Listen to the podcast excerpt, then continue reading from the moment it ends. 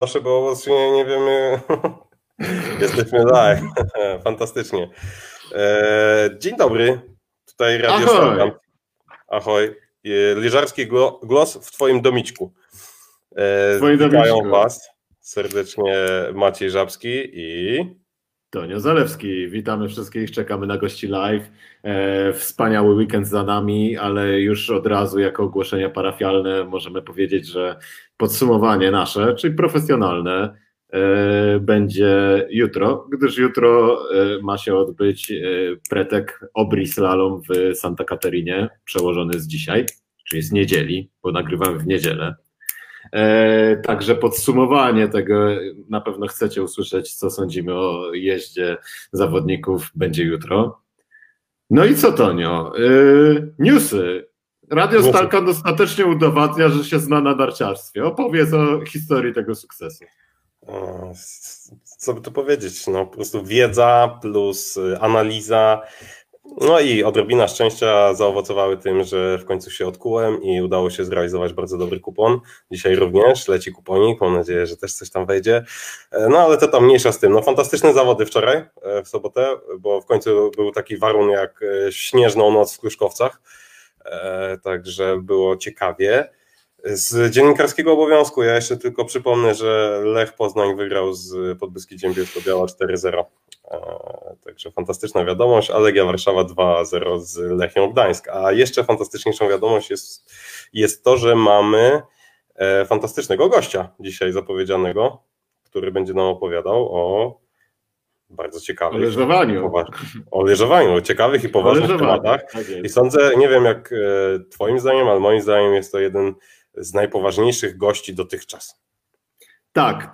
Dlaczego nasz gość jest taki poważny? Nim go oczywiście przedstawimy i zapowiemy i dodamy do transmisji. Trzeba przyznać, że przede wszystkim gość ma wiedzę i pasjonuje się tym narciarstwem, żyje tym sportem i co więcej, ja zawsze odnoszę takie wrażenie, że nasz gość jest wręcz takim społecznikiem, który pracuje oddolnie ku temu, by nasze narciarstwo w Polsce miało lepszą przyszłość. Żeby narty były ostre, a nie make skiing great again, pozytywistyczna praca u podstaw, także polskie ideały tutaj wspaniale wdraża nasz gość, którym jest Kasper Leonowicz. Tak jest. Ale ci posłodziliśmy, co? Tego się nie spodziewałeś. A słuchamy ktoś w ogóle?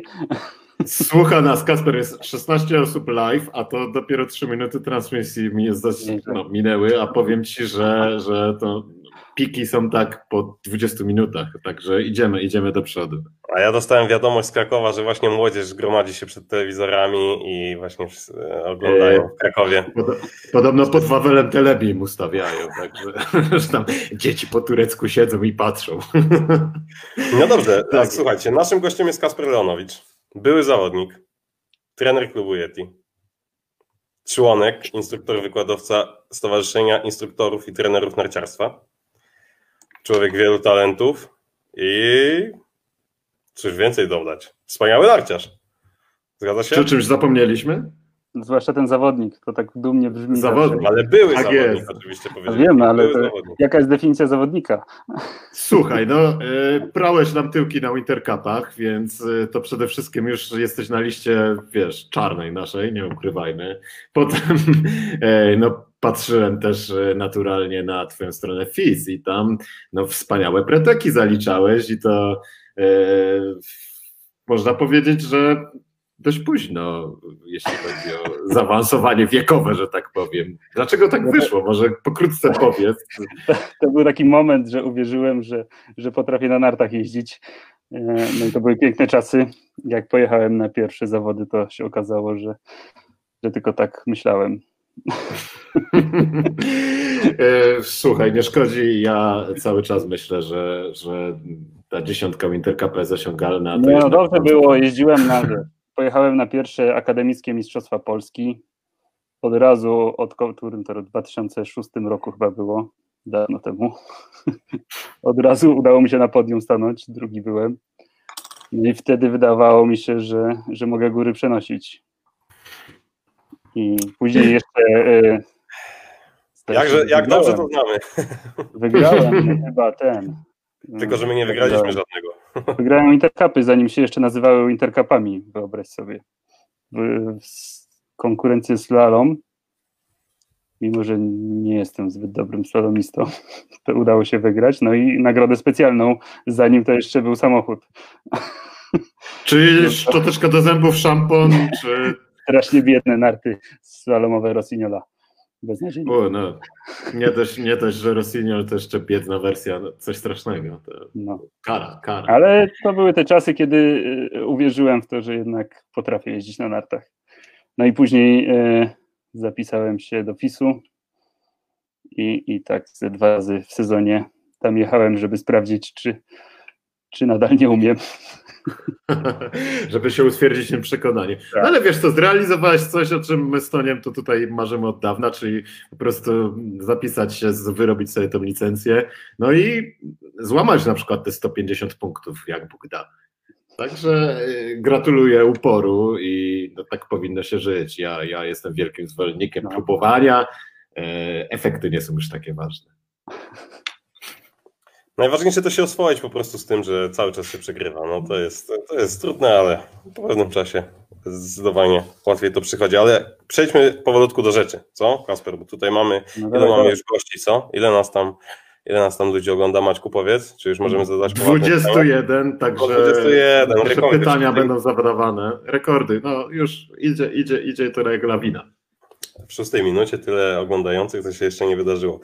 Że już nawiążę do twojego pytania, Tonia, to po prostu idzie jak Yeti, jak dziki Yeti z góry. Idzie jak Yeti, tak jest, bo przedstawiając się tutaj twoją jakby tą część zawodniczą, pobieżnie sobie omówiliśmy, ale zaprosiliśmy cię tutaj do naszego studia, ponieważ jesteś takim insiderem, jeżeli chodzi właśnie o SITN, jeżeli chodzi o właśnie Demo Team, o który będziemy na pewno poruszać.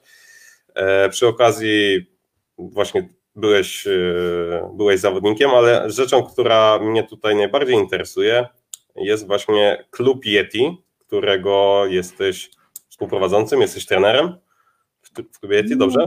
Tak, to tak można powiedzieć. Rodzice założyli i teraz z siostrami my się tym zajmujemy. Tak, wiesz, rodzinny. A rodzice cały czas dokładają do tego swoją cegiełkę? No, czasem cegłę. Jestem, że sobie świecisz, czy mi świecisz, tak? Jest, czy nie? Nie, no jest, już spokój jest. Jest spokój, teraz wszystko na swoim przepisana ojcowizna, także można robić po swojemu w końcu. No. Ale powiedz mi, Kasper, bo ja tutaj popytałem, podzwoniłem po kolegach, po znajomych, kto to jest ten Kasper Leonowicz? Dlaczego ten człowiek, po pierwsze dobrze tam jeździ, bla, bla, bla, ale co on robi takiego dobrego w tym klubie Yeti? Czym ten klub Yeti różni się od innych klubów narciarskich? Nie wiem, czy od wszystkich się różni, ale... Jest w nim coś szczególnego. Jedno, co mamy może innego niż wszystkie inne, no to, że jednak nie stawiamy na sport, tylko na to, żeby tworzyć tym dzieciom szerokie takie grupy rówieśnicze na całe życie. W sumie przyjaźnie się tworzą. Ja sam mam z klubu przyjaciół, z którymi utrzymuję kontakt non-stop. Jest ich bardzo dużo. Pewnie ktoś tam słucha nawet dziś. No a jak wśród tych naszych członków wyłoni się jakiś talent, no to staramy się mu stworzyć możliwości do tego, żeby rozwijał tą swoją pasję narciarską i mógł, nie wiem, poprawiać swoje umiejętności i zajść trochę dalej niż tylko do poziomu, nie wiem, ligi okręgowej. Uh-huh. Ale jest dosyć właśnie, ty mówiłeś tutaj na początku, że nie wiesz, czym to się tak naprawdę różni od innych klubów, ale gdy tak spojrzymy na te kluby polskie, to większość z tych klubów narciarskich nastawionych jest, w mojej przynajmniej opinii, na to, żeby tłuc tyki i jakby ta część właśnie budowania tego wszystkiego jest, budowania tych więzi jest zdecydowanie pominięta, a jakby ten etap jakby tworzenia przyjaźni w ogóle tutaj Maciek, co ty piszesz? Przepraszam, coś pisze Maciek co do szkółek. Jakby kwestia, ja się pogubiłem strasznie tutaj, mi się wszystko plącze dzisiaj. I już sam zapomniałem, o co miałem zapytać. No. Możemy zadać pytanie od nowa? Czy jeszcze dawaj. Nie? Dawaj. Z tym tłuczeniem tyczek. To wszyscy to robią właśnie. To tłuczenie tyczek. Dlaczego wy nie tłuczecie tyczek? Dlaczego nie, po prostu nie ma wyjazdu? Macie i jeździcie? No, trochę tłuczemy. To nie jest tak, że nie tłuczemy tyczek. Przecież to wy sami wiecie, że to jest fajne, nie? Mhm. Tylko co za dużo, to nie zawsze zdrowo i nie zawsze ma zdrowe przełożenie na relacje, czy na same te dzieci. I wydaje mi się, że zbyt wczesne wprowadzanie takiej profesjonalizacji powoduje równie wczesne kończenie karier, a nawet kończenie przygody z narciarstwem wśród wielu takich dzieciaków. No i chyba tej filozofii się trzymamy, że za wcześnie nie jest zbyt dobrze i zbyt zdrowo. A z racji tego właśnie, że masz doświadczenie w tym zakresie i pewnie już parę narciarzy spod twojego oka wyszło, jaki dla ciebie byłby taki idealny układ etapów szkolenia, począwszy od, nie wiem, od małego dziecka aż do, dajmy na to, juniora i wejścia, załóżmy, w FIS-y? Jak to powinno jakby przebiegać w tych przedziałach wiekowych? Załóżmy, że do któregoś roku robię to, do któregoś to. Ja się wtrącę od razu, bo u nas właśnie jest często tak, przynajmniej jak ja to widzę, i to dla mnie jest troszkę chore, że widzę dzieciaka, który, no nie wiem, ma 1,20 m wzrostu, nie wiem, ma 6 lat, jeździ na nartach od 3 lat, jest wciskany w tą gumę i wiesz, zamiast, nie wiem, pobawić się z nim na tych nartach, żeby miał trochę frajdy, to stawia się go na te takiej, Mieciu, jedziesz, dawaj, szybciej, o, źle zjechałeś, wiesz, jest napina od samego początku. Najważniejsze, co trzeba wiedzieć, to to, że wyniki w wieku 6, 8, 10, 12, 13, 14 nawet lat to tak naprawdę nie mają najmniejszego znaczenia. Możesz w wieku 14 lat dawać tyły w Pucharze Polski, nie łapać się do dziesiątki, a w wieku 17, 18 być najlepszym zawodnikiem w Polsce. I rzeczywiście skutecznie walczyć o jakieś poprawę rankingów w FIS-ach. No ale możesz też być bardzo dobry w wieku 12-13 i to utrzymać. No, kluczowym momentem jest właśnie ten wiek 12-13 lat, kiedy dzieci same zaczynają mniej więcej precyzować, co by chciały robić, i jeżeli w tym wieku powiedzą, że chciałyby na nartach jeździć, no to już jest połowa sukcesu zrealizowana. Jeżeli w wieku 13 lat nadal się wahają, no to nie wiadomo, co z tego będzie. A właśnie ja rozmawiałem z Kapustą. Z Marcinem Kapuścińskim, i on mi powiedział, żebym zadał ci takie pytanie: jak to zrobić, żeby dziecka nie zrazić do nart? Jak to zrobić, żeby... mówi, nie? Co? O swoim pewnie myśli. O swoim pewnie myśli, no bo tak, bo jesteś ojcem i swoje tak, dziecko pewnie też uczy się na nartach. Ekstremalnie walczyć ze sobą, żeby się powstrzymać od tych uwag wszystkich krytycznych, od nadmiaru tego, co byś chciał, żeby robiło. No nie wiem, no w przypadku wychowania własnych dzieci, no to jest chyba najtrudniejsze. Dużo prościej jest cudze dziecko prowadzić niż własne, ale no nie wiem, no ja się powstrzymuję, próbuję wytrzymać. Wiem, że do tego 10, 12, 13 roku nie mogę mu, czy tam moim dzieciom, im, żadnej presji stwarzać, która by w jakikolwiek sposób mogła je zrazić do narciarstwa, no bo nie ukrywam, że bardzo by mi zależało, żeby jednak jeździły. Czyli jednak, bo w mojej opinii również ta presja... Dbam o to, żeby jak najbardziej różnorodnie się rozwijały, nie? Wożę ich na 100 000 różnych zajęć, tudzież sam próbuję im zorganizować różnego rodzaju aktywności. No to nie jest tylko pod kątem nart, ale pod kątem generalnie rozwoju sprawności fizycznej i przyjemności z aktywności. Dokładnie. Wydaje mi się, że to jest dobra droga, bo mamy też przykład w różnych sportach, typu, nie wiem, Pojedźmy teraz piłką nożną. Ibrahimowicz podobno trenował sporty walki, był świetny też w to. Czy skrzydłowy Lecha, Jakub Kamiński zresztą, który szkolił się chyba gdzieś w okolicach Bytomia, ważny zawodnik, też trenował gimnastykę, a idąc teraz do narciarzy, no to Lucas Braathen bodaj również trenował piłkę nożną, także jest to dowód, myślę, na to, Łukasz że... Łukasz w ogóle jest wszechstronnie sprawny. Bardzo dobrze, jak tam na jego Instagrama sobie zaglądniecie, no to na trampolinie też cuda robi, na deskorolce jeździ świetnie, no, właściwie wszystkie techniczne i koordynacyjne sporty ma opanowane perfekcyjnie, a siły też mu nie brakuje, więc tutaj jest taki przykład bardzo młodego zawodnika, który osiągnął top narciarski. Właśnie między innymi przez miłość i sprawność. Miłość do narciarstwa i sprawność fizyczną, którą posiada. No.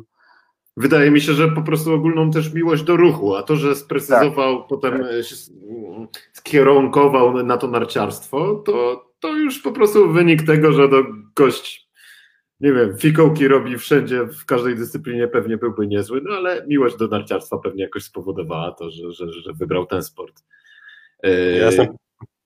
Ja jestem pod ogromnym wrażeniem w ogóle, bo on jeszcze na dyskorolce jeździ, on w ogóle jeszcze, to jest człowiek naprawdę wielu talentów i ja nie mogę pamiętać, jak wyglądało przygotowanie motoryczne, nie wiem, w dawnych latach, ale wydaje mi się, że teraz jakby ta fala, jakby z tą całą wiedzą, która jest dostępna w internecie, która też spływa właśnie z mediów społecznościowych, mi się wydaje, że też możemy się spodziewać jakiegoś takiego zdecydowanie większego uwszechstronnienia tych wszystkich narciarzy, co właśnie na jego przykładzie dobrze widać. Także... No, we wszystkich konkurencjach technicznych właściwie, może prawie wszystkich, ta sprawność fizyczna jest bardzo istotna.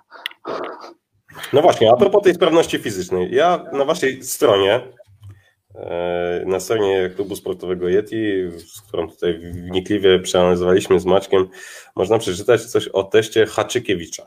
Dobrze powiedziałem? Haczkiewicza. Haczkiewicza. No oczywiście, no to wszystko.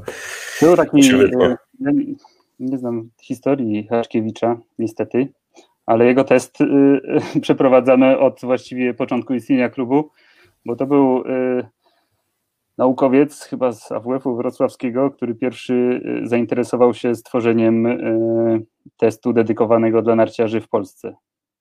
No i zrobił ten test, naprawdę spoko, ale zdaje się, że on był głównie na potrzeby jego prac naukowych wykonany, bo nie słyszałem, żeby był ogólnie dostępny i powszechny w Polsce jako metoda badawcza. Natomiast przez to, że nigdy nic innego nie istniało w Polsce, no to udało się nam jakoś to promować i co roku robić taką imprezę dla naszych klubowiczów, gdzie mają szansę się spotkać i sprawdzić. Więc nasi klubowicze mogą się porównywać od 30 lat. Czyli rozumiem. Haczkiewicza. Można ze swoim starym się porównać, jak tam stary wypadł. Dokładnie. No to dobrze.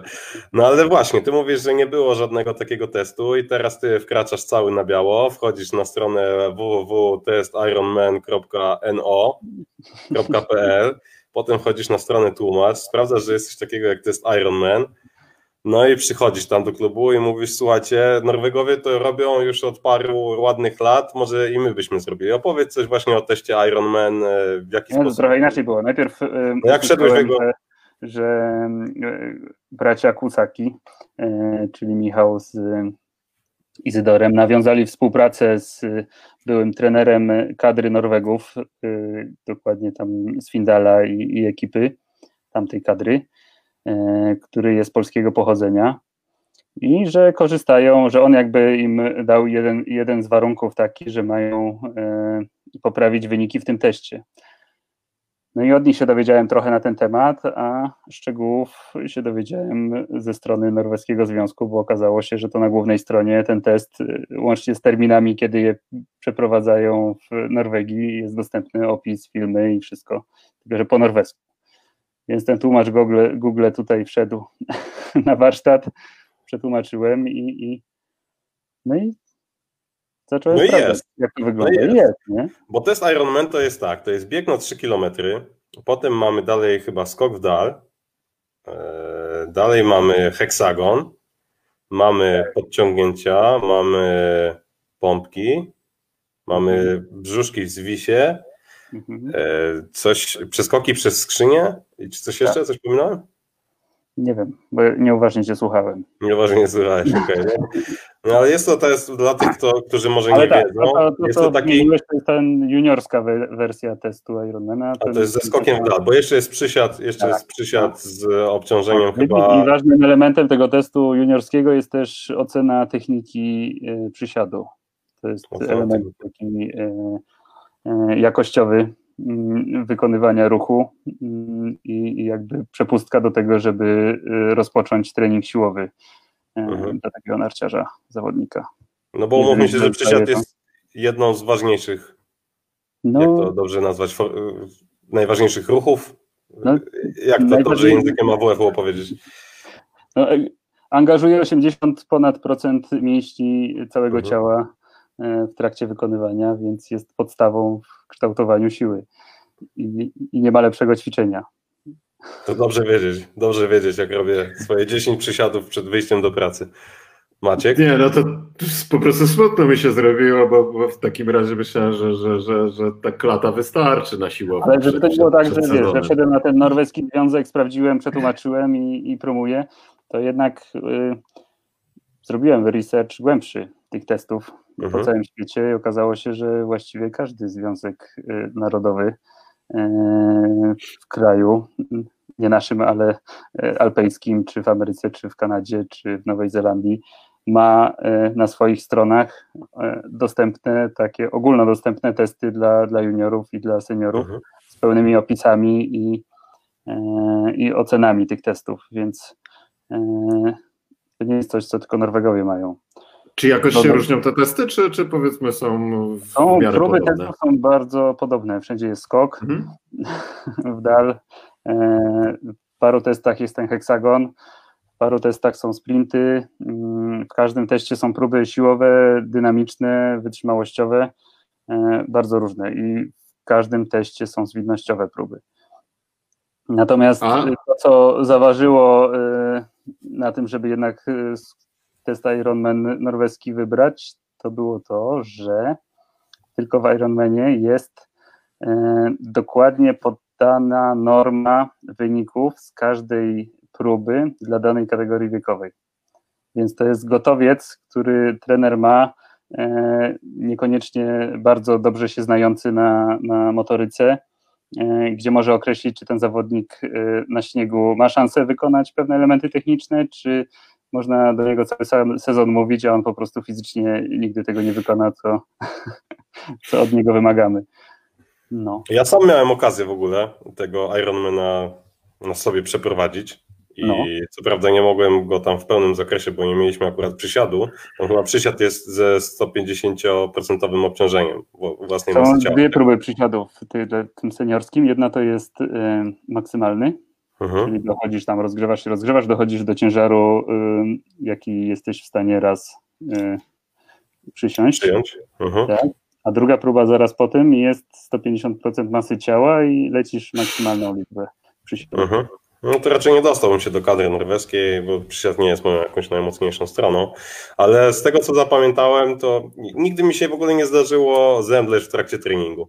A w trakcie wykonywania Ironmana jednak mi się to udało i na szczęście udało mi się to zrobić na najfajniejszym ćwiczeniu, czyli przeskakiwaniu przez skrzynię i dobrze to pamiętam, że przy jednym ze skoków nagle po prostu odcięło mi prąd i się... A na którym? Pamiętasz? Ile zrobiłem? No. Na jednym z ostatnich, to ja zrobiłem około chyba, mi się wydaje, że coś 80 parę i już nogi mi siadły, no.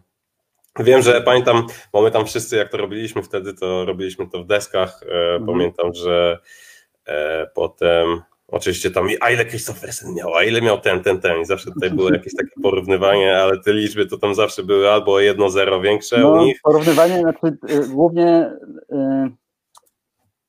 ciężko to zrozumieć, zwłaszcza na polskim gruncie, gdzie wszyscy ścigają się między sobą, nikt nie myśli o tym, co jest dalej, tylko tu i teraz i rywalizacja bezpośrednia Polaków między Polakami, a jakby zagłębiając się w testa Ironmana, trzeba zrozumieć, że tam kompletnie nie jest istotna pojedyncza próba i to, że ktoś ma jakiś rekord, tylko jakby całościowy wynik tego testu. Mhm.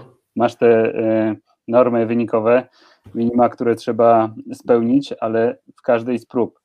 W momencie, kiedy zbyt mocno podkręcisz wyniki w jednej, no to kosztem najczęściej tych innych prób i to wcale nie wpływa dobrze na twoją sprawność fizyczną. Dlatego, a właśnie, czy te ćwiczenia, próby wykonuje się jednego dnia? Bo w opisie testu jest powiedziane, że to jest w ramach zgrupowań treningowych jeden dzień treningowy. Okay. I to nie jest coś, przy czym powinieneś zdychać i nie móc przez kolejny tydzień się ruszać, tylko na przykład kadra norweska na zgrupowaniu, no to pierwszego czy drugiego dnia wykonuje ten test, a potem ma całą resztę zgrupowania. No. Aha, fajnie, już widzę, jak tak robię przysiadę z 150% masy swojego ciała, czyli to będzie 120 kg po tym biegu, heksagonie, 80 przeskokach. Chociaż... To minimum to jest 25 przysiadów. 25 przysiadów ze 100... O, tak. Nieźle. Dobrze, no tak lecą, Kasper, słuchaj... Masz tego Aleksandra Aamodta Kilde, który robi 40 przysiadów ze sztangą ważącą 150% jego. Czyli... Ale ja słyszałem, że Kilde to jak jest zimno, to ratrak na pych odpala w ośrodkach, także to z tym nie ma problemu. A podobno jako rozgrzewkę bije się z niedźwiedziem. Tak jest, dokładnie. Kasper, tutaj taka dygresja widzę, bo nasz podcast nie może być do końca poważny, więc nasi widzowie o to dbają. Kuba Zastawny się pyta, pisze, dobra, starczy tego wstępu, Kasper, ile bierzesz na klatę, ile w przesiadzie?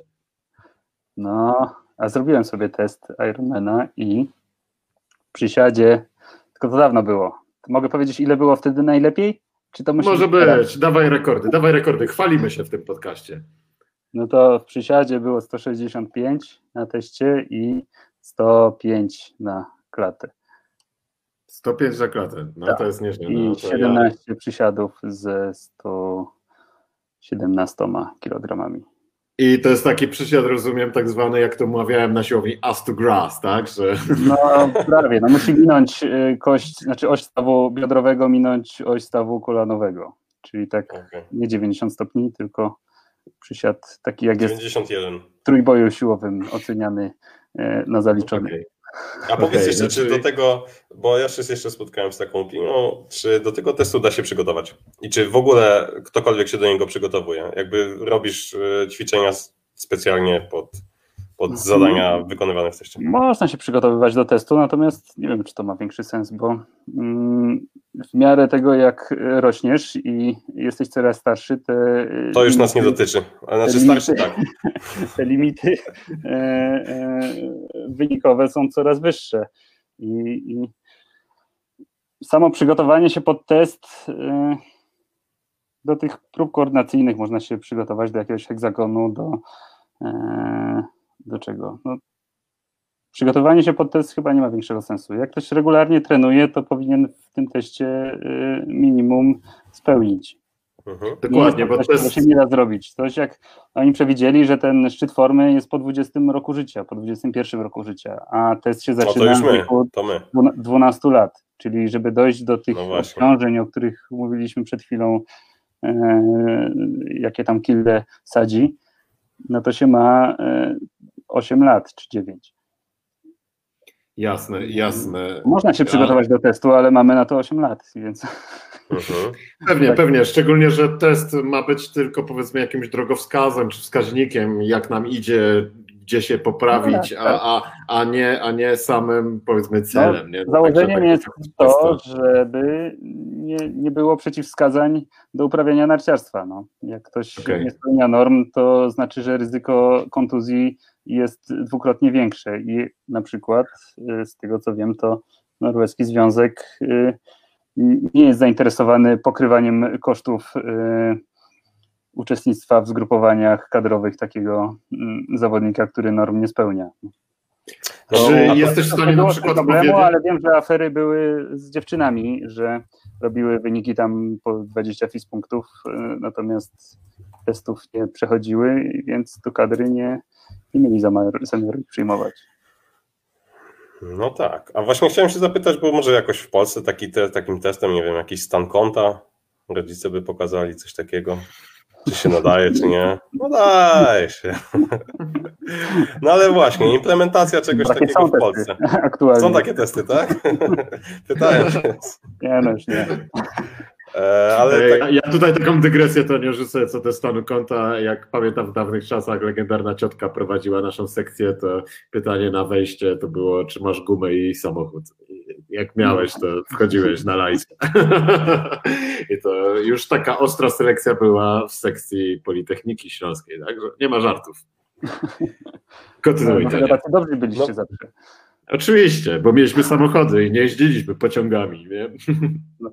Bo u nas w sekcji trzeba pigwówkę postawić i tyle, i nic więcej. No ale dobra, przejdźmy do rzeczy, bo właśnie czy w jakiś sposób, znaczy próbowałeś implementować ten test właśnie na polskiej ziemi, jakoś to wdrażać, ale czy właśnie jakoś brak w ogóle takiej formy testowania naszych zawodników też może być jakąś, nie wiem, przyczyną do tego, że wygląda jak wygląda to narciarstwo w Polsce?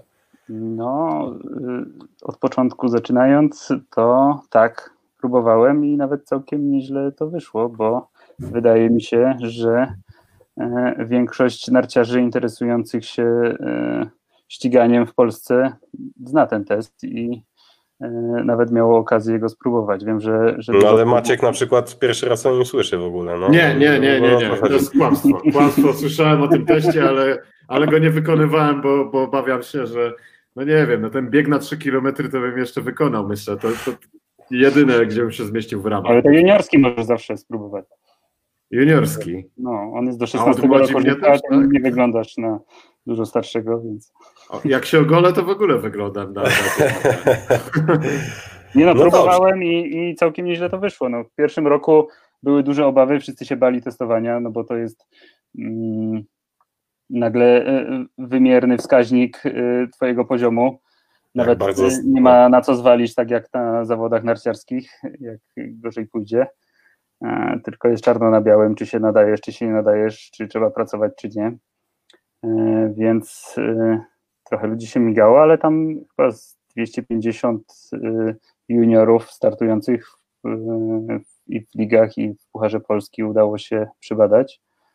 W pierwszym roku nie udało się zbadać nikogo z kadry narodowej, poza takimi seniorami, co samodzielnie jeździły, czyli właśnie bracia Kucacy, czy Paweł Babicki, czy nie pamiętam kto jeszcze próbował. Domiś właśnie. No Domiś to na pewno, to pewnie to znał nasz... Domiś pierwszy się zgłosił do tego. Domiś słyszałem, że przed kawą robi Ironmana, także poranną. Tak, on chętnie bardzo. I, nie wiem kto jeszcze. Dawno to było, ze 3 lata temu. No to strasznie dawno, Jezus Maria. No, ale przez te 2 lata jakoś tak, może nieregularnie, ale coraz większe grono... dowiadywało się, może nie coraz więcej ludzi się chciało testować, bo po pierwszym teście ta frekwencja później spadała. Już nie było tak masowo, tylko bardziej ci, co jednak przyłożyli się w sezonie przygotowawczym, to chcieli sprawdzić, czy to coś dało i porównywali. I tak było przez 2 lata, a później zwolnili szefa wyszkolenia, bo to wszystko związek nasz, wyobraźcie sobie, promował przez osobę Staszka Czarnoty.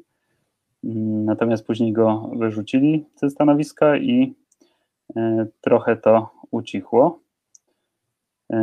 Z jednej strony kiepsko, z drugiej strony w sumie całkiem nieźle teraz planują do tego wrócić, bo już nie chcą się skupiać na masowym testowaniu, tylko raczej na naszych najlepszych zawodnikach. I tak przed tym latem testowałem naszą kadrę juniorów. No i jak wypadamy na tle? No na tle tych znaczy, w ogóle, Europy dosyć... świata to nie najlepiej, natomiast akurat ci juniorzy, którzy testowali się przed wakacjami, to już był któryś ich test z kolei w większości przypadków i zrobili duże postępy w granicach tych zdolności, w których mieli problemy. Więc tutaj muszę pochwalić ich bardzo za pracę wykonaną. No ale każda Ironmana też nie sprawdza wszystkich elementów potrzebnych do uprawiania narciarstwa, więc to nie jest tak, że zrobimy wyniki w teście i będzie wynik na śniegu. Dokładnie, no tak. Gdyby pewnie gdyby Ironman miał jakieś przełożenie na narciarstwo bezpośrednie, no. to w Santa Caterinie byśmy oglądali Dominika Białobrzeskiego właśnie. No, tutaj dygresja, widzę, że Seba Białobrzeski pisze, że źle wspomina ten dziadowski test koło 60-70 przeskoku. Kurek z prądem został zakręcony i padłem. Także faktycznie jest to wymagający test, skoro takie dziki jak Seba nawet padają. Trochę mnie Seba pocieszył tym komentarzem. Muszę przyznać, że ja odpadłem przy 80. Z rowerem przesadza ostatnimi czasy, a tutaj no właśnie. Rower akurat do tej próby niby podobne zdolności kształtuje, ale to inna moc jest tam sprawdzona i wydolność. No właśnie, zupełnie nie o to chodzi.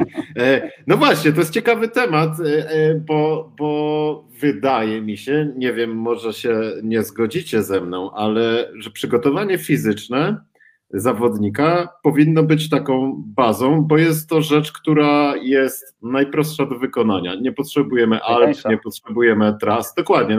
No, myślę, że Jacek Mieszczak tutaj by oponował, słyszałem, że tam wielkie kontrakty na białko kiedyś zrobił, więc podobno przyszło przeterminowane. No, ale... Mylisz trygi. No właśnie, suplementacja, no oczywiście jest to najtańsze, najprostsze i ja osobiście twierdzę, że jeśli ktoś nie podchodzi poważnie do treningu fizycznego, to nie ma prawa w ogóle myśleć o jakimkolwiek wyniku w świecie poważnych zawodów. No, warto w czasie tych juniorskich i dziecięcych startów skupić się na motoryce, bo to da szansę oszczędzić pieniądze na karierę późniejszą. A jeszcze oszczędzić pieniądze na lekarzy w sumie, bo to też jest istotne.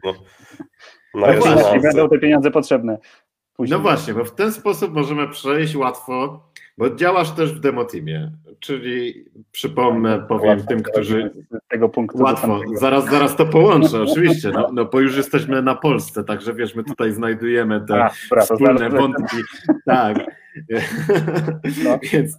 Więc tak, działasz w Demo Teamie. Powiem tutaj ludziom wszystkim, że Demo Team to jest grupa elitarna instruktorów narciarstwa, która reprezentuje Polskę na różnych konferencjach, gdzie dyskutuje się na temat... Tak jest, reprezentacja polskich instruktorów. Ładnie to ukróciłeś, jak zwykle nie potrafiłem tego w jednym zdaniu umieścić. No właśnie i może jeszcze jedno pytanie odnośnie tego testu, bo mnie to bardzo zainteresowało. Czy uważasz, że wśród amatorów, czasem może jeżdżących na tyczkach, czasem nie, no takich jak ja i Antek nawet, albo nawet na niższym poziomie, o ile się da, czy taki test w ogóle ma sens, by sprawdzić, czy na tych tyczkach będę zdrowy, czy się nie zabiję, czy to olać bez przesady? W seniorskiej formie z ciężarami to bez jakby regularnego i wieloletniego treningu lepiej się nie zabierać za niego, bo takie próby maksymalnych przysiadów nie są wskazane dla kogoś, kto przy niedzieli na siłowni się pojawi. Ale ten juniorski to zawsze, pewnie, że tak. Możesz się porównać do 16-letniego zawodnika z Norwegii. Zawsze coś ci powie na temat twojej sprawności. Dokładnie, obawiam się, że to by była ocena, no nie wiem, czułbym już po prostu tą rozgniewaną mamę, jak przynoszę 2 ze szkoły albo coś w tym stylu. No i tak jak chłopaki tam zauważyli, Seba, przeżycie tych przeskoków 90 sekund przez skrzynię, właściwie jedną taką próbę można sobie zrobić i zobaczyć, jak to jest. A ja bym jeszcze jedno tylko pytanie zadał odnośnie w ogóle testów, takie bardzo otwarte, jakby co powinniśmy robić lepiej w ogóle, przygotowując się do nart, jakby o czym zapominamy? Tak z twojego doświadczenia, jakby gdzie jest pole do poprawy i to nie mowa tutaj... No, masz na myśli zawodowców czy amatorów? Nie, w ogóle, znaczy... Załóżmy trenerzy, również trenujemy dzieci, również, nie wiem, trenujemy dorosłych akurat i sami też trenujemy. To trzeba przemycać sprawność fizyczną w atrakcyjnych różnych formach, a w przypadku starszych to trzeba się zająć tym, co się najmniej lubi. To znaczy zazwyczaj to są te elementy, z którymi, których brakuje i z którymi jest problem. No, jak ktoś lubi jeździć na rowerze, no to ci by ten rower, a to nie ma jakiegoś super wpływu na sprawność fizyczną. Albo jak ktoś lubi pakować na siłowni, a unika biegania, to podobnie się dzieje. Kurde blada, dzisiaj mi pękło 7000 na rowerze w tym sezonie, czyli to nic nie da. No dzięki, fajnie, no, po co się pociłem. To będą osadzili przysiady na bosu czy na piłce i będzie im się wydawało, że siłę w ten sposób robią. No, dużo jest aspektów, które trzeba zgrać i na którymi się trzeba skupić, żeby jednak do tego sezonu zimowego być przygotowanym. A masz tak, że wchodzisz na siłkę i tak wiesz, tak, a powiem mu coś. Ktoś tam sobie trenuje, robi ten przysiad na bosu i tak wiesz, powiedziałbym mu, ale jednak trzymasz język za zębami. Staram się, dopóki jak bardzo sobie krzywdy ktoś nie robi, to nie jestem takim tym mądralą. Czyli jesteś takim ratownikiem. Tak wiesz, jakbyś na stoku podjeżdżał do obcych ludzi. Kolego, ja ci chciałem tu tylko powiedzieć, żebyś nie giął węża, tak, bo nie wygląda to za dobrze. No, ja po taką małą dygresję, jak my jeździmy na stadionie na rolkach, my tam zjeżdżamy, tam jest taki mały zjazd i bardzo często przychodzą tam ludzie, którzy nie potrafią z tej górki zjechać i my jesteśmy tam trochę ratownikami i zawsze jak ktoś tam jedzie i już widać, że za chwilę będzie albo rozbita głowa, albo wysmaruje dupą po prostu z góry na dół, no to podjeżdżamy i mówimy, jak to się powinno robić i tam czasami wychodzą ludzie z represji. Ale czyli rozumiem, Kasper, ty nie podchodzisz do kogoś na siłowni tak mordeczko, to nie tak. No właśnie, bo to jest bycie dobrym ziomkiem na siłowni, nie? Nie, ale tak chętnie poasekuruję kogoś, jak ktoś prosi, nie? Okej. Okay. To... Dajesz. Jeszcze jeden. Fajnie. Dobra, przechodzimy oczywiście płynnie i tak jakby nikt nie zauważył, przechodzimy do tego tematu Demo Teamu. Maciek tutaj...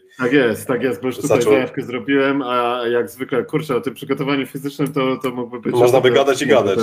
No właśnie, to jest interesujący dość temat. No ale cóż, może tak, powiem, to będzie takie otwarte pytanie i powiem, jak ja widzę historię. Jest sobie SITN, który jest organizacją zrzeszającą instruktorów, która... Siedzi sobie gdzieś tam, myśli o narciarstwie, ale potem jak patrzymy na ich zalecenia albo ich pomysły, no to nie do końca się z tym zgadzamy. My jako ludzie, którzy tam powiedzmy liznęli troszkę tego racingu czy innych form jazdy, no ale jest też Demo Team, który w ostatnich latach się trochę zmienił, gdzie dołączyłeś ty, dołączył znany i lubiany Mateusz Habrac, czy Maria Leonowicz, tutaj zbieżność nazw jest nieprzypadkowa, to siostra Kaspra, także byli zawodnicy i coś próbują zrobić. Jaki jest plan na to, czy powiedzmy chcecie w jakiś sposób zmienić program nauczania w SITN-ie, który, nie ukrywam, z mojej perspektywy zawsze to były takie, który powstawał na kolanie, na zgrupowaniu działaczy, gdzie tak ja to odbierałem. Zawsze, pracowali nad tym zawsze dużo i ciężko. On ewoluował w różnych kierunkach, ale to, co mówisz, jest prawdą. Zawsze było tak, że SITN-u ekipa patrzyła na zawodników z pogardą i próbowała im udowodnić, że jednak to narciarstwo sportowe to nie ma nic wspólnego z tym demonstracyjnym. Że bez skrętu z półpługu się nie obejdzie, półpług musi być, tak? I w drugą stronę podobnie, że środowisko zawodnicze dosyć kpiło sobie zawsze z instruktorskiego. A nie wiem, ja sobie taką misję wymyśliłem, żeby jednak te drogi nie były rozbieżne i żeby jedna i druga strona mogła korzystać na tym. Zagraniczne demo teamy biorą czynnie udział w szkoleniu w klubach czy nawet w kadrach narodowych na etapie szkoleń technicznych, więc myślę, że ta kooperacja wszędzie na świecie istnieje i oba środowiska się bardzo szanują. Zresztą zazwyczaj do Demo Teamów trafiają zawodnicy. No właśnie, a u nas to było troszkę tak. Dokładnie, a u nas było to troszkę tak, że powiedzmy byli osoby, tak jak mówisz, grupa zawodników, która tam gdzieś tłukła tyki, no i grupa instruktorów, która wymyślała skręty z poszerzenia kątowego i inne krystianie, które trzeba było robić na oceny. I wydaje mi się, że to chyba fatalnie wpływa i na kondycję polskiego narciarstwa i zamieszanie, a tak naprawdę cel jest wspólny i też chciałbym tutaj nawiązać do tego, że w klubie u was w Yeti też nawet o tym powiedziałeś, że nie stawiacie głównie na sport, tylko na powiedzmy jeżdżenie, oczywiście na przyjaźnie, ale jazda nie jest powiedzmy głównie ukierunkowana ku jakiemuś wyczynowi. I to chyba jest najlepszy dowód na to, że z takiej jazdy, można powiedzieć też często instruktorskiej, czy zwykłego lużowania, można potem wkroczyć do świata zawodów, do FIS-ów, tak jak wychowankowie klubu, i to myślę, że też należy się chwalić. Maja Chyla, obecna mistrzyni Polski, twoja wychowanka, tak? No tak. Która, no właśnie, no właśnie, pytanie brzmi, czy da się pogodzić w jakiś sposób te środowiska, czy w ogóle wasz głos zawodników jest w Sydney odbierany jako super, mają świetne pomysły, faktycznie tak jest, czy nie, my tu chcemy ustalać nasz program, to jest nasza zabawa, nasze zjazdy, gdzie wymyślamy Krystianie. Nie, to ja wierzę w to, że się da i myślę, że w tym kierunku to będzie ewoluowało, zwłaszcza, że SIT ma aspiracje do tego, żeby jednak polski instruktor był porównywalnym uprawnieniem z instruktorem włoskim, austriackim, francuskim. Chcemy jakby uczestniczyć w tych międzynarodowych egzaminach i więc ten program polski też trzeba do tego dopasowywać, a że za granicą bardzo stawiają na umiejętności sportowe i na bezpieczeństwo, to w Polsce też w tą stronę to musi troszkę ewoluować. Ale jedno drugiego nie wyklucza i wydaje mi się, że przy odpowiednim podejściu każda z ewolucji, które znacie, niekoniecznie lubicie, ma swoje przełożenie na elementy techniczne, sportowe i wszędzie na świecie tak jest. No. I stąd to się na przykład, jak jeżdżę z dorosłymi i staram się zawsze pierwszy dzień zacząć od pługu i od jakiegoś właśnie poszerzania kątowego, to zawsze musi towarzyszyć temu taki czemu ja to robię, ja tu przyjechałem sobie pojeździć na nartach, no tak, sobie ale jamsika sobie popić, a nie jeździe, to te łuki płużne, ale kątowe to jest jakby podstawa nauki, to się nazywa poważnie stabilizacji łańcucha biokinematycznego. I właściwie wszyscy zawodnicy ja sobie zapiszę, to od rana do nocy. Problem jest taki, że technika wykonania łuku płużnego w programie no tego łańcucha nie stabilizuje i to jest główna rozbieżność. No która właśnie,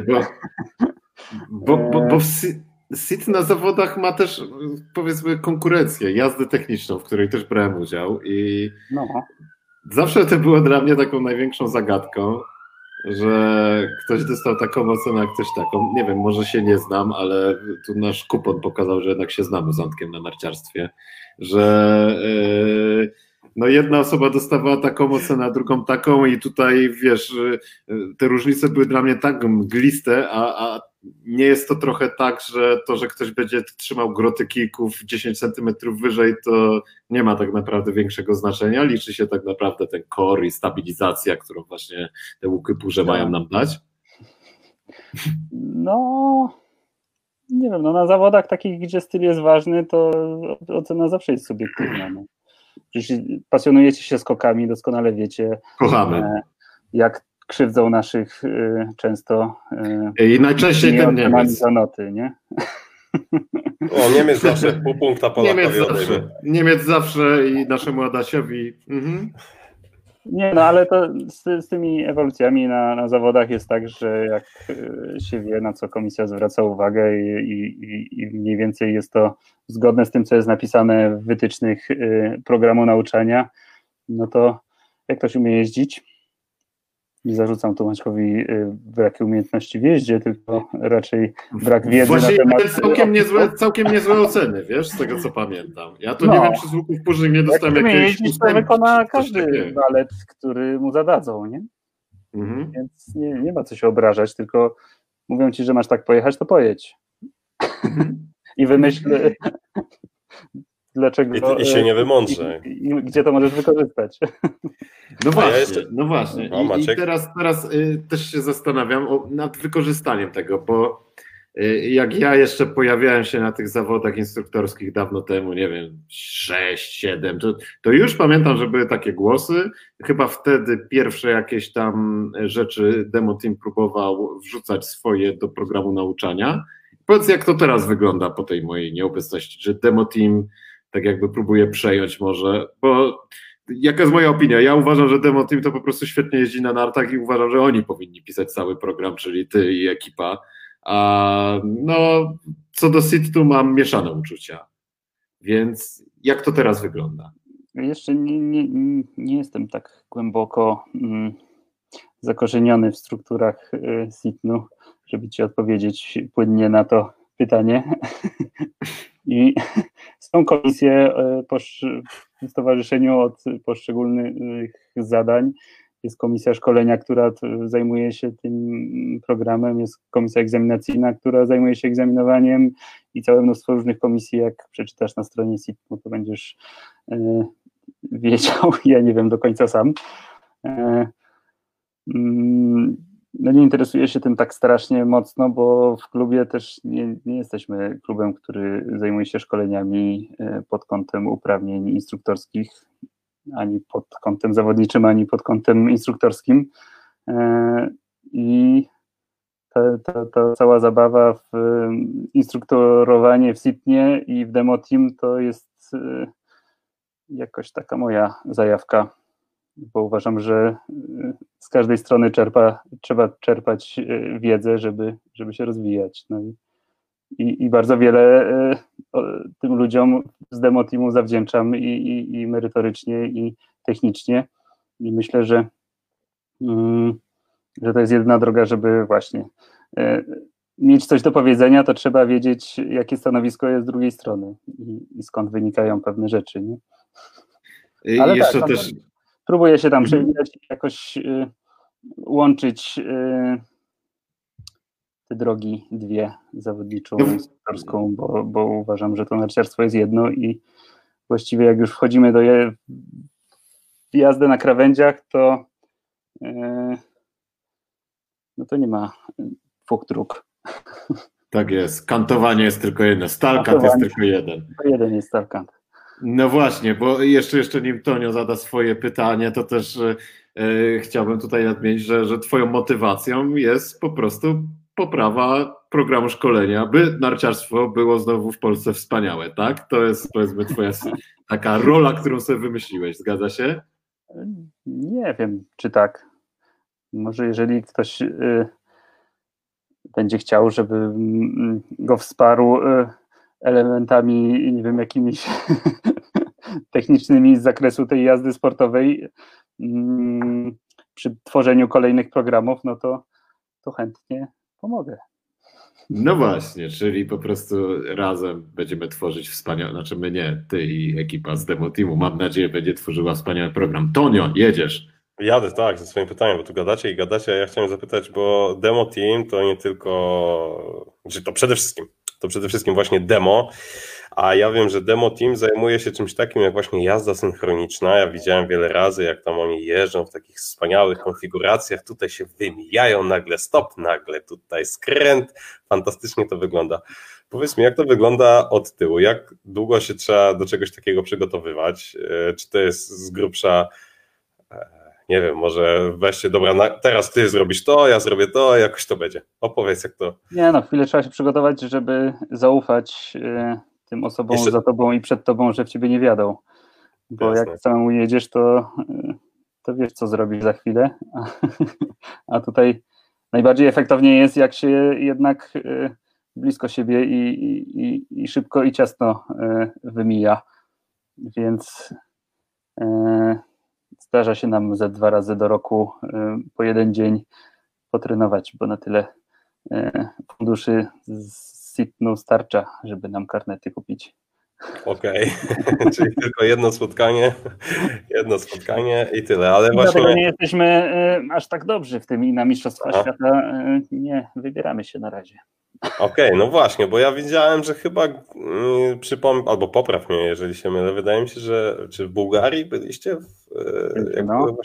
Tak. Co 4 lata są jak kongresy tak, Międzynarodowej Federacji Instruktorskiej, Interski się nazywają. I tam jest takie spotkanie techniczno-merytoryczne wszystkich zrzeszonych w tym związków instruktorskich i demo teamy przyjeżdżają reprezentować jakby związek plus trochę działaczy i, no i są wykłady, jakieś takie pokazy wspólne, laty na śniegu i impreza jest generalnie super. Impreza super, rozumiem po prostu. Impreza pod kątem merytorycznym, bo możliwości, wiesz, posłuchania jak uczą w Austrii, Szwajcarii, w Stanach, czy nie, nawet w tych krajach mniej znanych, typu Czarna Góra, typu Węgry, typu co tam jeszcze, ale są naprawdę ciekawe warsztaty, informacje można wyciągnąć. Ja jak byłem w tej Bułgarii, to naprawdę wiele ciekawych ludzi i ciekawych informacji otrzymałem. No właśnie, jak tam właśnie wyglądają ta wymiana właśnie tej wiedzy? Co można tam było ciekawego? Na całym świecie, tak jak wam mówiłem, byli zawodnicy trochę lepsi od nas. To tacy, co tam wiesz. Nie ma takich, okej. Karierę, bo mieli 20 czy 15 punktów, albo no i szli drogą instruktorską. Są trenerzy kadr narodowych, byli w tej Czarnogórze na przykład demo teamem zajmował się już taki dziadek Słoweniec, który był technicznym trenerem Iwicy Kostericza na przykład, a wcześniej trenował zapomniałem kogo, ale medalistę olimpijskiego właśnie z zakresu techniki i no, jadąc z takim gościem na wyciągu można mnóstwo informacji ciekawych wyciągnąć. Na warsztatach również mnóstwo ciekawych informacji jesteś w stanie wybrać dla siebie.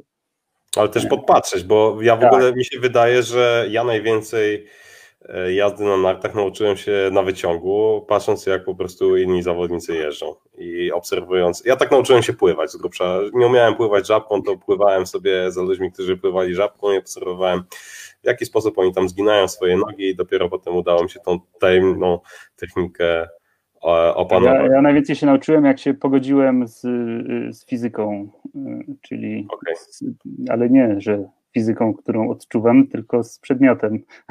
Aha, w taki sposób jeszcze.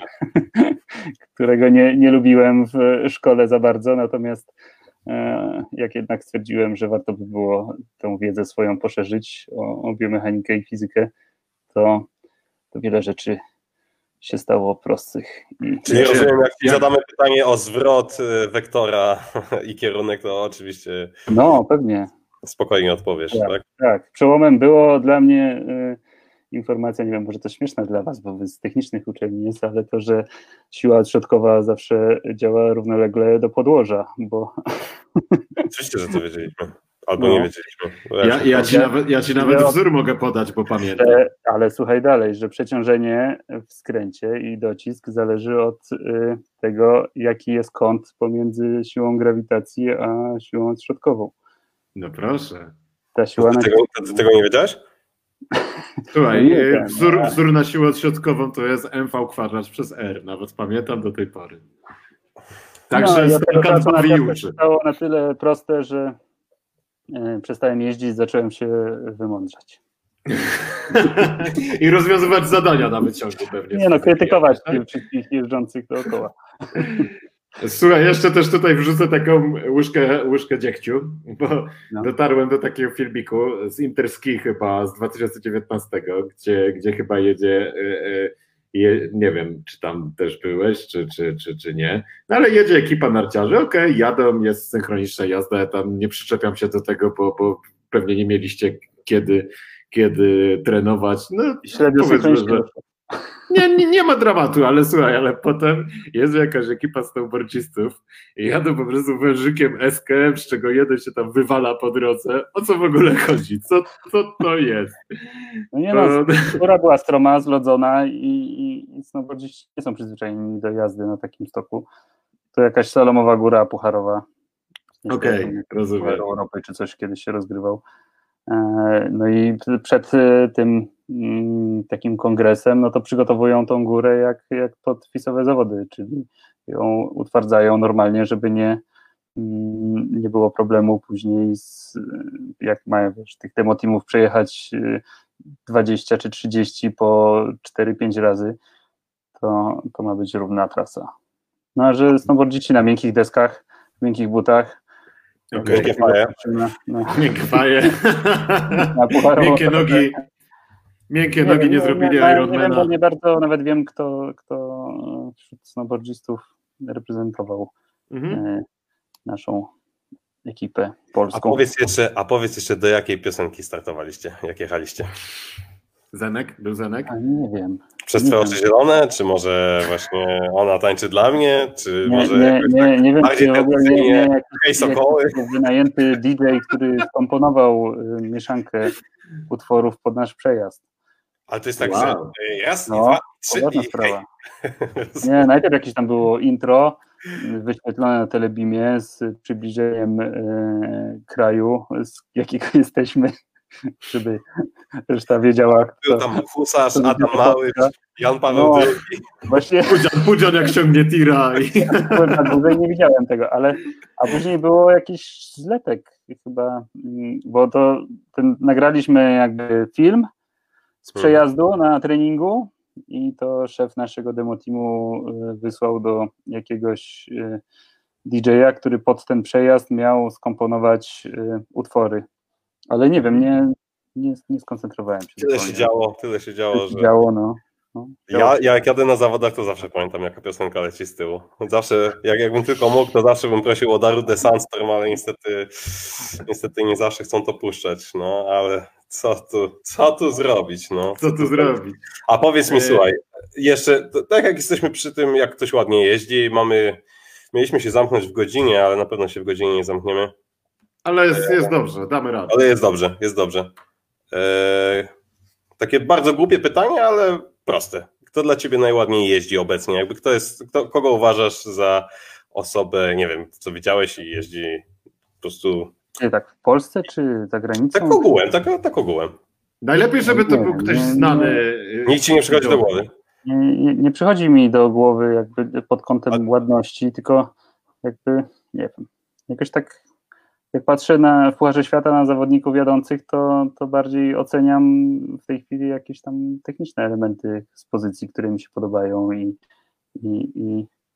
No to może inaczej. Tak wydaje mi się, że moglibyśmy to połączyć, no, że ładna jazda to techniczna jazda, więc powiedzmy, jeśli oceniasz technikę jazdy i na tym się skupiasz, to kto jeździ tak po prostu, no nie wiem, jak Mozart na pianinie. To tak, jak to jest Noriakim Kasaim?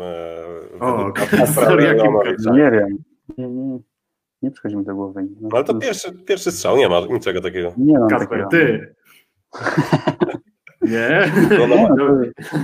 Ja pamiętam, że się nieźle zawsze umiałeś wyłożyć, także...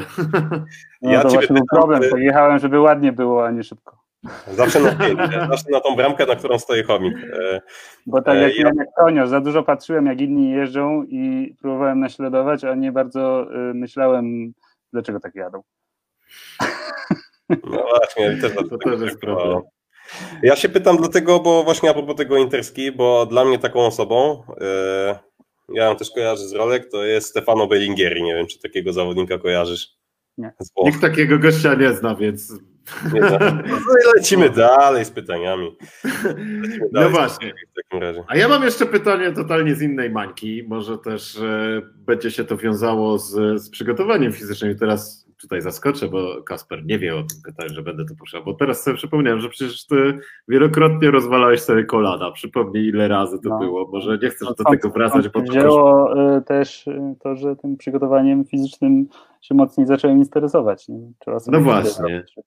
Ale nie, no to właśnie, nie było tak, że wielokrotnie. To ja w pierwszej klasie liceum, czyli w tym złotym wieku inteligencji ludzkiej, 15-16 lat, wtedy wiadomo, że najmądrzejsze pomysły do głowy przychodzą.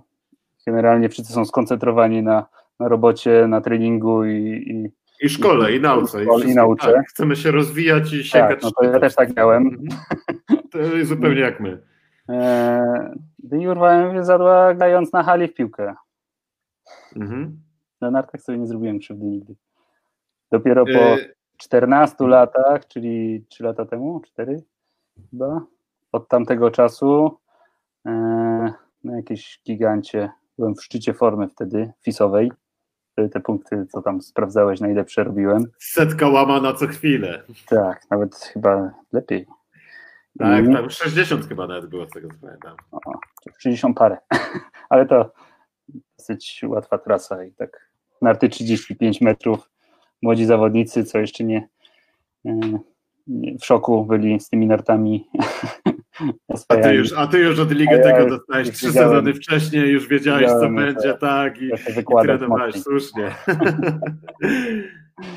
No, ale powiem to samo więzadło, jakoś tak bardziej z powodu tego, że się przestraszyłem prędkości i odpuściłem krawędź. Jezu, ja to prędkości się boję regularnie na gigancie. Czyli jak tak odpuścisz kolanko i nogę podbije, to na jakimś zębie to można urwać. A że noga była, idealnie mocna, bo po jednej rekonstrukcji już to poszło drugi raz. No właśnie, czyli 2 razy w jednym kolanie zerwane i teraz powiedz mi, jak ekspert do przygotowania fizycznego tutaj zajmujesz się tym, piszesz plany treningowe, sprawiasz, że chude relaki stają się nagle wielkimi chłopami szanowanymi na dzielni. No właśnie, i jesteś w stanie powiedzieć, czy po takich 2 kontuzjach zawodnik jest w stanie spokojnie osiągnąć pełną sprawność, pełne przygotowanie, pewnie zadra psychiczna zawsze zostanie, ale jak to wygląda z twojej perspektywy? Myślę, że wielu zawodników miało więcej kontuzji w jednym kolanie niż ja, ale...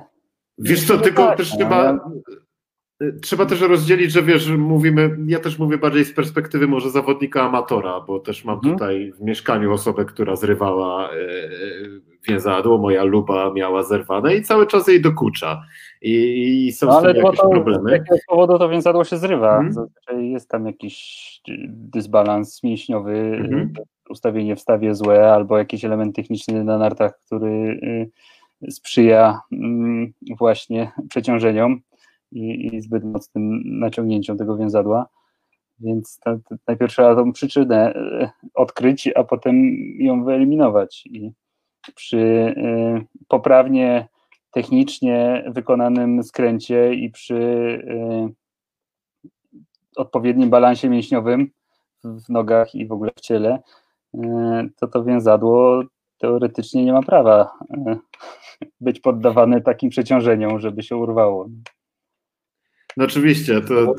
Jako ludzie nie jesteśmy jakoś genetycznie stworzeni do tego, żeby jeździć na nartach. Nie? Raczej do biegania, chodzenia, jakieś takie sporty. Ja to chyba do komputera jestem stworzony. Do siedzenia. No tak, ale jakby technicznie dobrze wykonany skręt jakby więzadła oszczędza. No.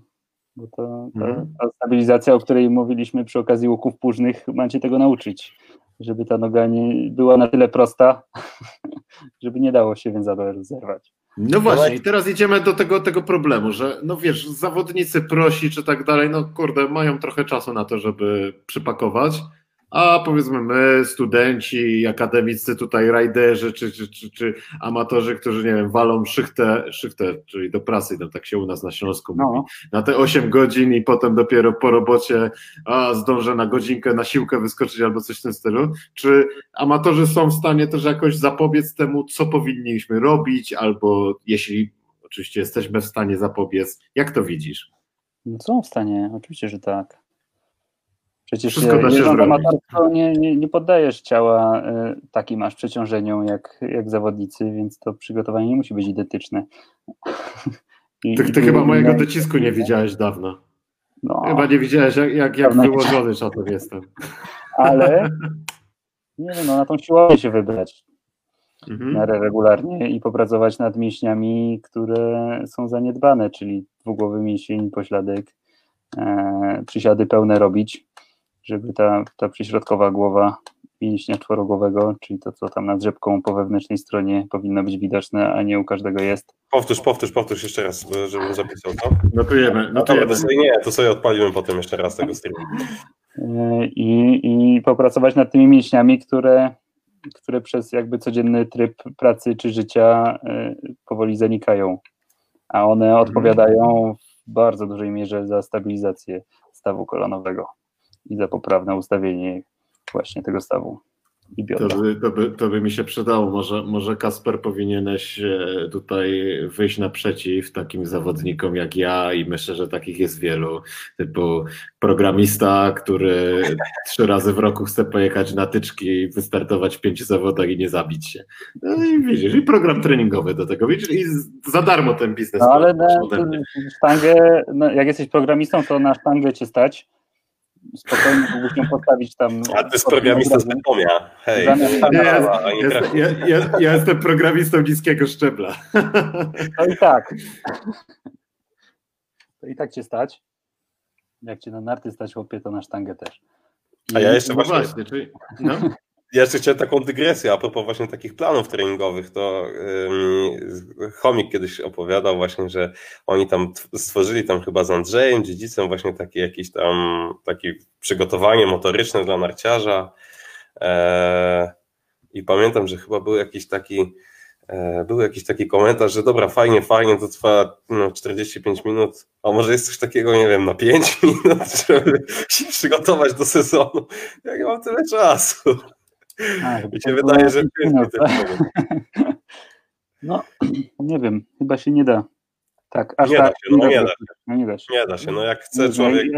Ludzie jakby nie martwią się o jazdę na nartach, ale mało kto, a boją się wejść pod sztangę na siłowni, że to im na pewno krzywdę zrobi.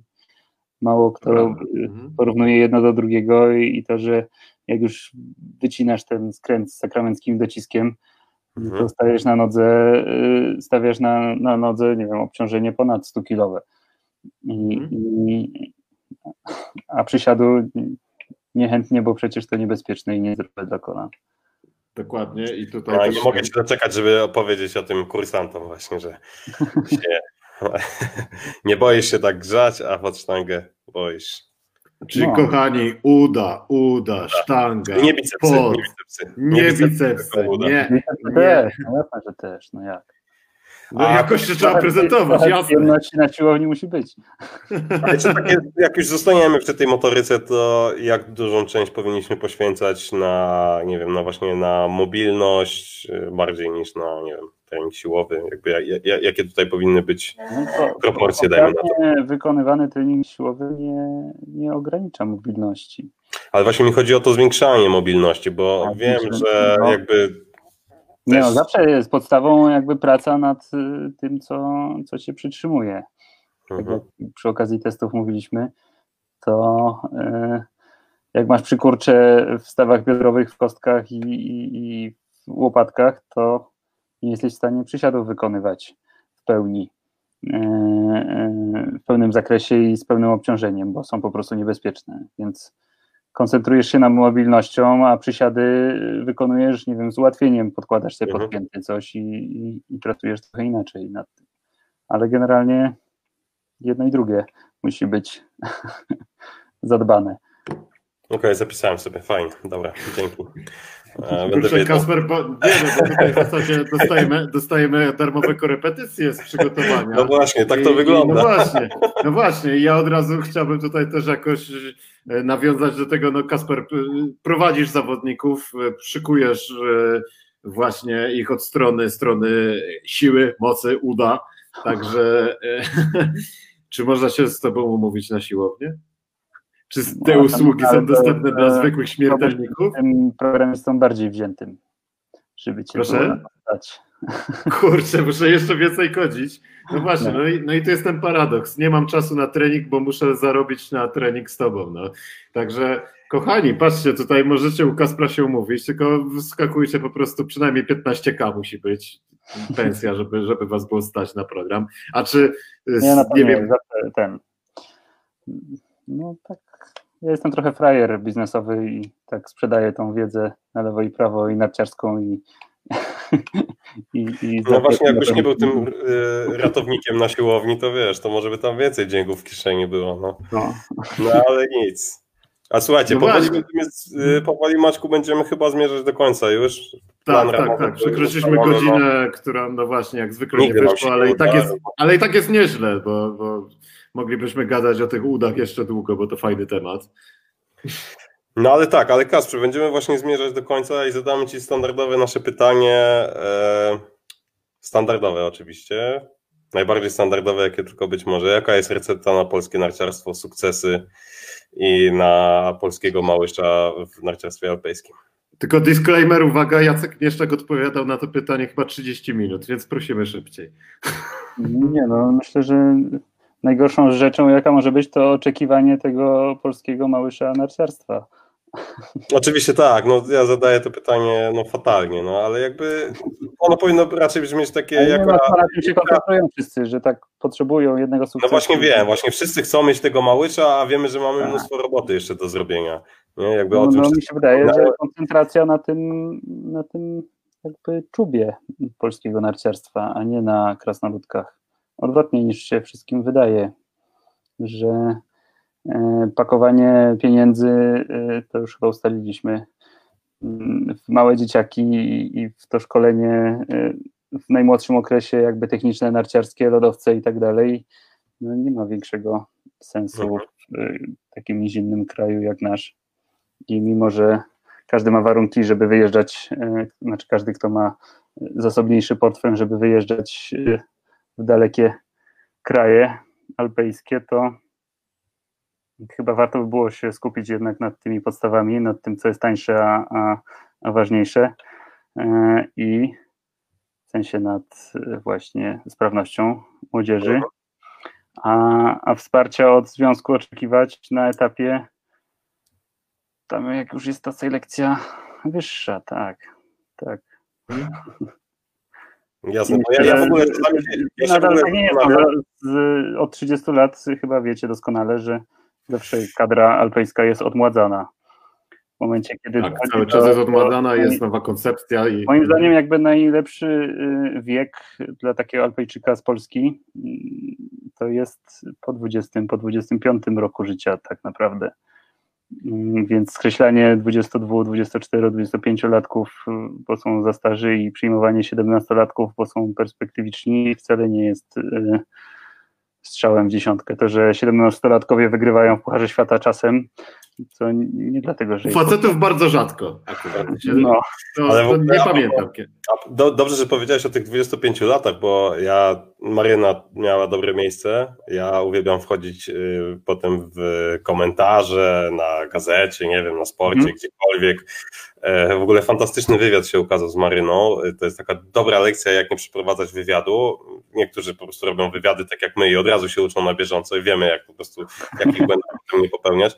Ale dobrze, sekcja komentarzy pod tym wyczynem Maryny, bo to jednak jest wyczyn Maryny, to jest właśnie 26 lat, a to co ona?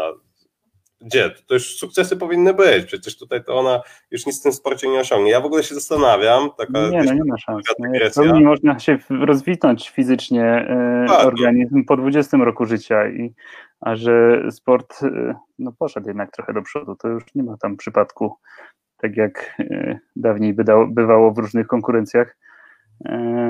I jak nie mamy tak wybitnych warunków, żeby trenować codziennie, a nawet gdybyśmy mieli, no to i tak lepiej się skupić na podstawach tych, które do których nie potrzeba tak dużych nakładów finansowych, a wsparcia jednak oczekiwać i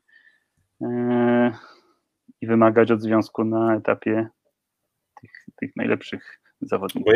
Ja w ogóle się zastanawiam, czy my jak wyobrazimy sobie, że my wszyscy Polacy biegniemy za marchewką, którą jest na bieżni, biegniemy za marchewką i tą marchewką jest, nie wiem, jakiś medal naszego Alpejczyka. Mi się wydaje, że my na tej bieżni mamy małe szanse dogonić tą marchewkę i ją złapać. I zastanawiam się, czy w ogóle taka... Nie no, dobrze jest, jak taki zawodnik jest... młody ma jakieś perspektywy, bo w tej chwili jakby nie bardzo wiadomo... To prawda. Na czym stoi zawodnik? Na czym stoi zawodnik. Tak. Nie ma jasnych, po prostu tutaj już nam opowiadali o tym właśnie, o finansowaniu, jak to wygląda. Nawet chłopaki, którzy są w kadrze teraz, 6 osób jest, juniorów naszych najlepszych, bardzo dzielnie pracują i ciężko i warunki mają naprawdę niezłe do trenowania, no to wydaje mi się, że nie ma co od nich oczekiwać, że będą w najbliższym roku, dwóch jakieś spektakularne sukcesy robili, no bo to wszystko są, najstarszy ma ile? 21, 2? Tak. O ile.